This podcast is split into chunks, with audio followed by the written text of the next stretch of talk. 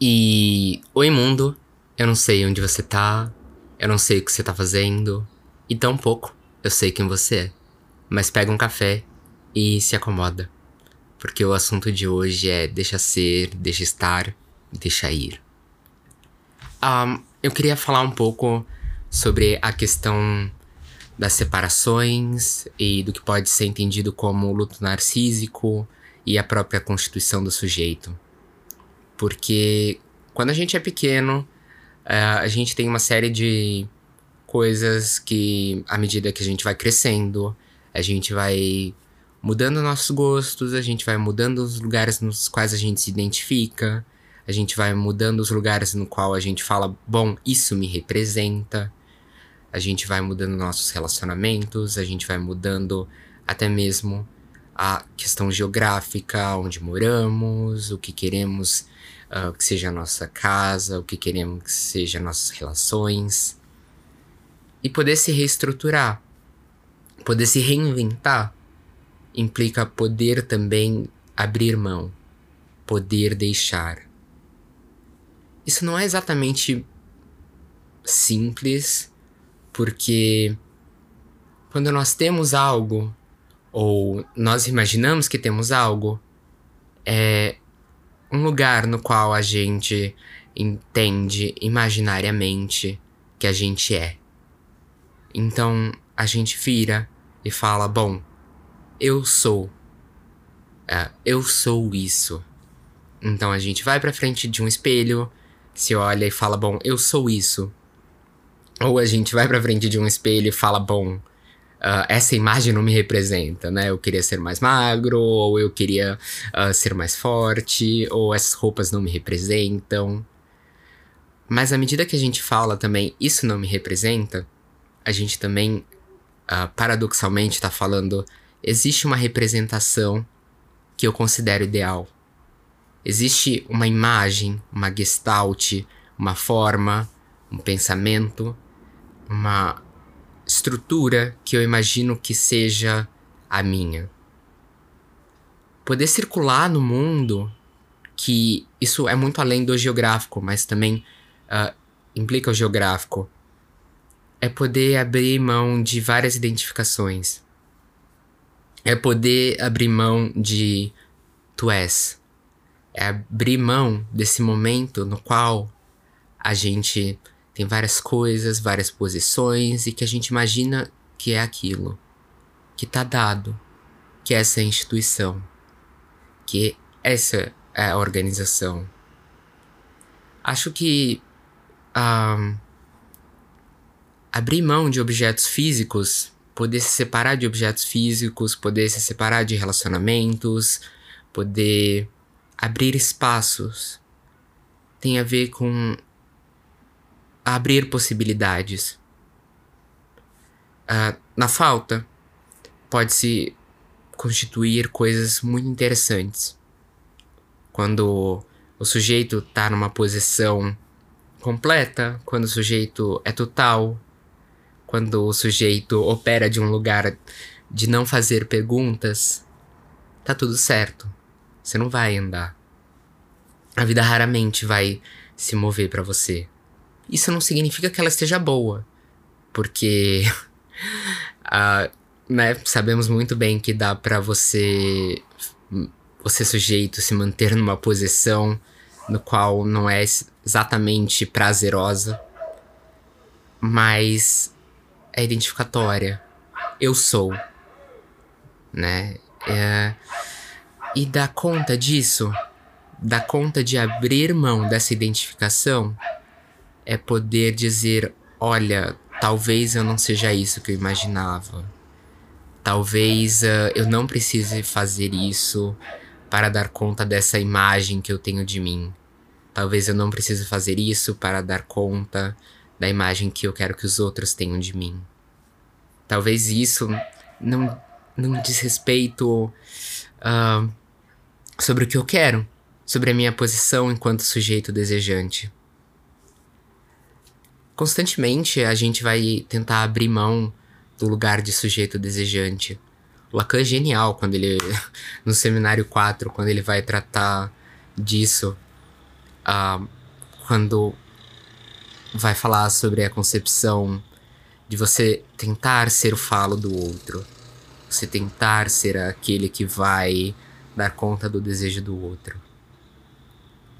E a gente tem várias relações assim, vários momentos que a gente opera numa seção muito grande do que é o nosso desejo. Vários momentos nos quais a gente opera muito mais pelo outro, mas tendo uma destituição de nós. Então, um momento no qual a gente abre mão do lugar de escolha, porque ali existe um risco muito grande. Escolher é sempre um risco. Então, poder abrir mão de certas posições, de certas identificações, de certas idealizações, é se abrir a possibilidades. É aí uh, abrir a outras possibilidades narrativas. E quando o sujeito se abre a possibilidades narrativas, ele consegue ir muito longe.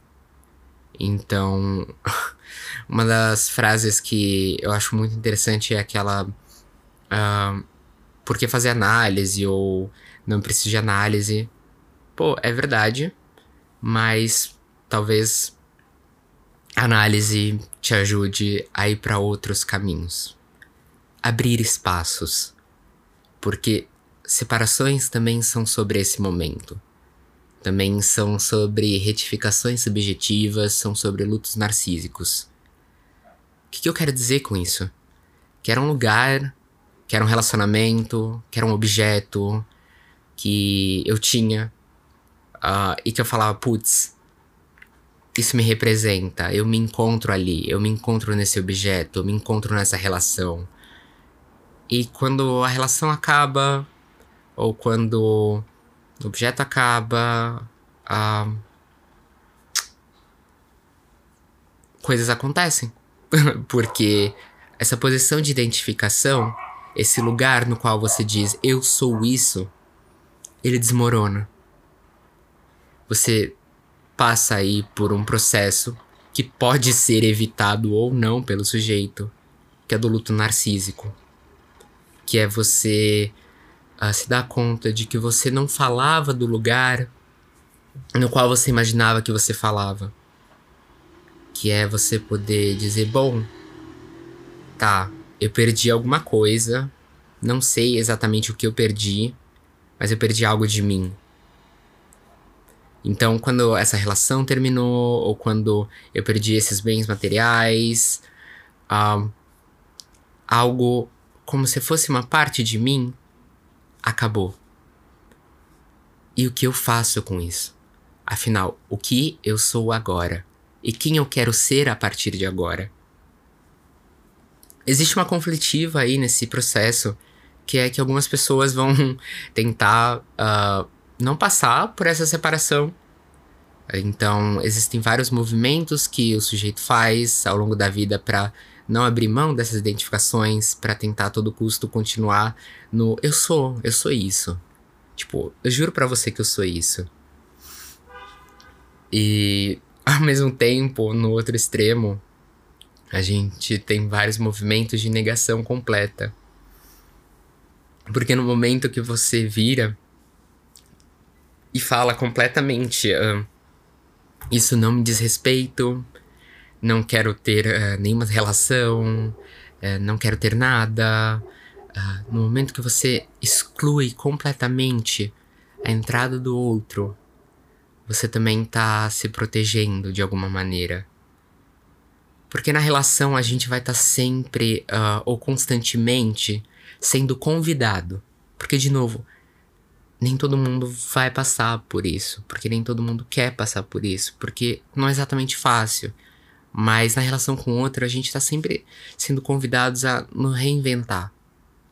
Então, encontrar bolhas o mais maciças possíveis, uh, onde todo mundo é igual, onde, onde todo mundo pensa igual, uh, onde temos uma causa em comum e estamos todos alienados por essa causa.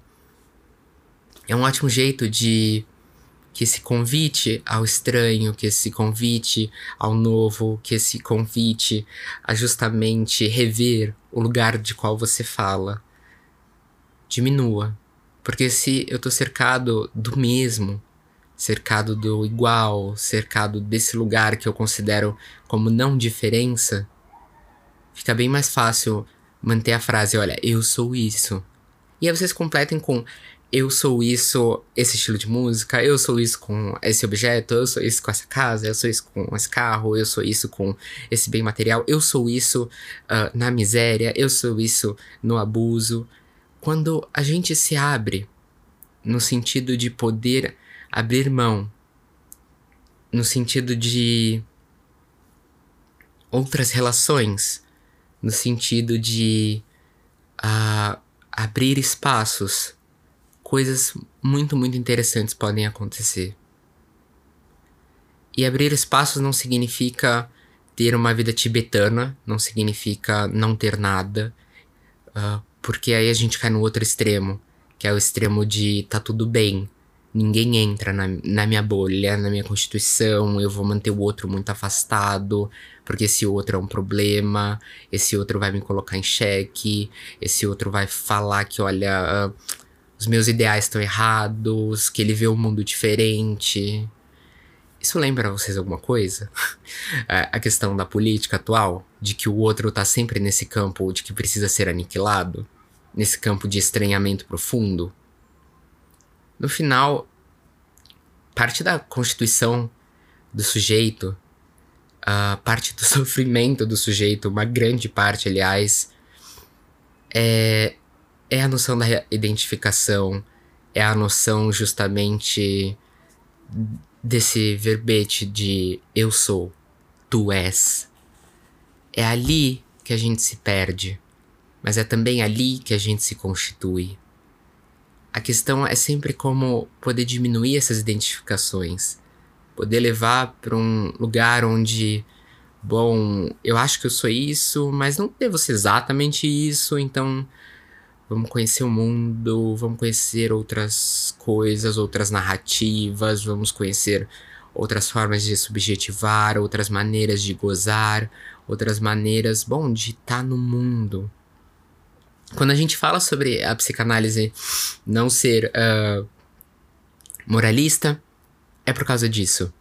Porque no final a gente não acredita, uh, em termos de psicanálise de Lacan, que existe um jeito certo de gozar, que existe um jeito certo de se inscrever no mundo. Mas que a gente pode rever nossas maneiras, rever nossas posições subjetivas que a gente pode fazer algumas, uh, algumas torções, alguns direcionamentos. E quando uh, nós paramos de olhar o outro né, como um campo de estranhamento, mas um campo de estranhamento que precisa ser evitado, como um campo de estranhamento que precisa ser uh, aniquilado, a gente passa a se perguntar um pouco mais sobre, ok, mas o que que esse outro diz respeito sobre mim? O que que na forma desse outro gozar eu fico tão mexido? E aí eu vou pegar extremos para dar de exemplo, mas uh, mesmo essa questão da do dinheiro, né? A relação das pessoas com o dinheiro, a relação das pessoas uh, com ter muito dinheiro e acumular capital, mas de um jeito muito, muito, muito exacerbado e como isso gera estranhamento. Uh, e também como a posição de não ter também gera estranhamento.